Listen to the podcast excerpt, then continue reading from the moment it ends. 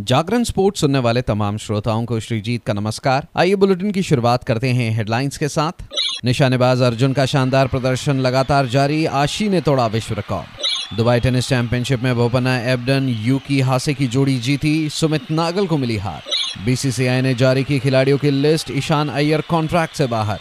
ICC test ranking में ध्रुव जुरेल और गिल यशस्वी को बड़ा फ़ायदा। वहीं रोहित कोहली को घाटा।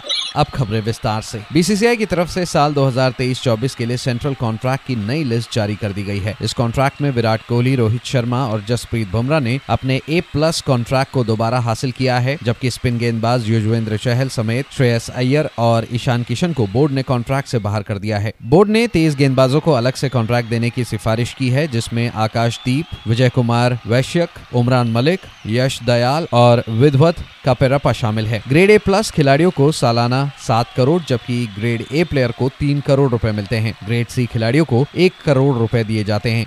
आगे बढ़ते हैं। आईसीसी ने टेस्ट प्लेयर्स की ताज़ा रैंकिंग जारी की है इसमें भारत के युवा विकेटकीपर ध्रुव जुरेल ने बल्लेबाजों की सूची में लंबी छलांग लगाई है। जुरेल भारत और इंग्लैंड के बीच रांची में खेले गए टेस्ट मैच के बाद इकतीस पायदान ऊपर उनहत्तरवे स्थान पर पहुँच गए हैं। उनके चार सौ इकसठ रेटिंग अंक है। उन्होंने रांची में खेले गए चौथे टेस्ट में कमाल की बल्लेबाजी की थी। ध्रुव जुरेल ने पहली पारी में मुश्किल हालात में नब्बे और दूसरी पारी में नाबाद उनतालीस रन बनाए। उन्होंने शुभमन गिल के साथ बहत्तर रन की अटूट साझेदारी कर भारत को पाँच विकेट से जीत दिलाई थी। भारतीय ओपनर यशस्वी जायसवाल और शुभमन गिल को भी फ़ायदा हुआ है। यशस्वी तीन स्थान ऊपर यानी बारहवें स्थान पर पहुँच गए हैं, जो उनके करियर बेस्ट टेस्ट रैंकिंग है। उनके फ़िलहाल 721 रेटिंग अंक हैं। यशस्वी ने आखिरी मैच में तिहत्तर और सैंतीस रन का योगदान दिया। वहीं शुभमन गिल ने रांची में अड़तीस रन के अलावा नाबाद बावन रन की बेहद अहम पारी खेली थी, जिसके बाद वो चार पायदान चढ़कर इकतीसवे स्थान पर चले गए हैं।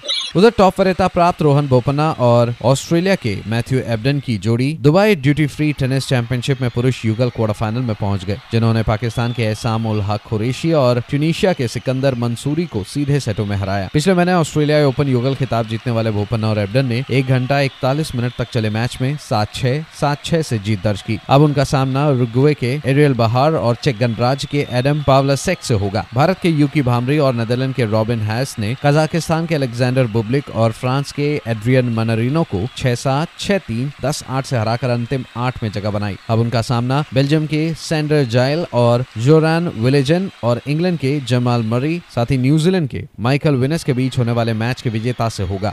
उधर भारत के शीर्ष राइफल निशानेबाजों ने ग्रुप ए के लिए चल रहे राष्ट्र राइफल पिस्टल चैन ट्रायल में अपना प्रभावशाली प्रदर्शन जारी रखा है, जिसमें पेरिस कोटा धारक अर्जुन बाबूता ने लगातार ट्रायल जीते और एशियाई खेलों की ट्रिपल पदक विजेता आशी चौकसे ने जीत के रास्ते में विश्व रिकॉर्ड स्कोर को तोड़ा। अर्जुन ने पुरुषों की 10 meter air rifle T four final में दो का स्कोर किया, जो दिव्यांश के विश्व रिकॉर्ड से सिर्फ़ एक दशमलव दो कम है, जिसे उन्होंने टी थ्री ट्रायल जीतने से पहले बराबर किया था। तमिलनाडु के श्री कार्तिक सबरी राज ने टी थ्री मैच में अपने तीसरे स्थान में सुधार करते हुए दूसरा स्थान हासिल किया, जबकि राजस्थान के यश वर्धन के स्कोर के साथ तीसरे स्थान पर रहे। उधर महिलाओं की 25 meter air pistol T four में पूर्व एशियाई खेलों की चैंपियन राही सरनोबत फाइनल में 33 के स्कोर के साथ पहले स्थान पर रही, जिन्होंने क्वालिफिकेशन में पाँच सौ तिरासी स्कोर किया था। पंजाब की जसप्रीत कौर तीस हिट के साथ दूसरे स्थान पर रही, जबकि एयर इंडिया की अनुराज सिंह तीसरे स्थान पर रही।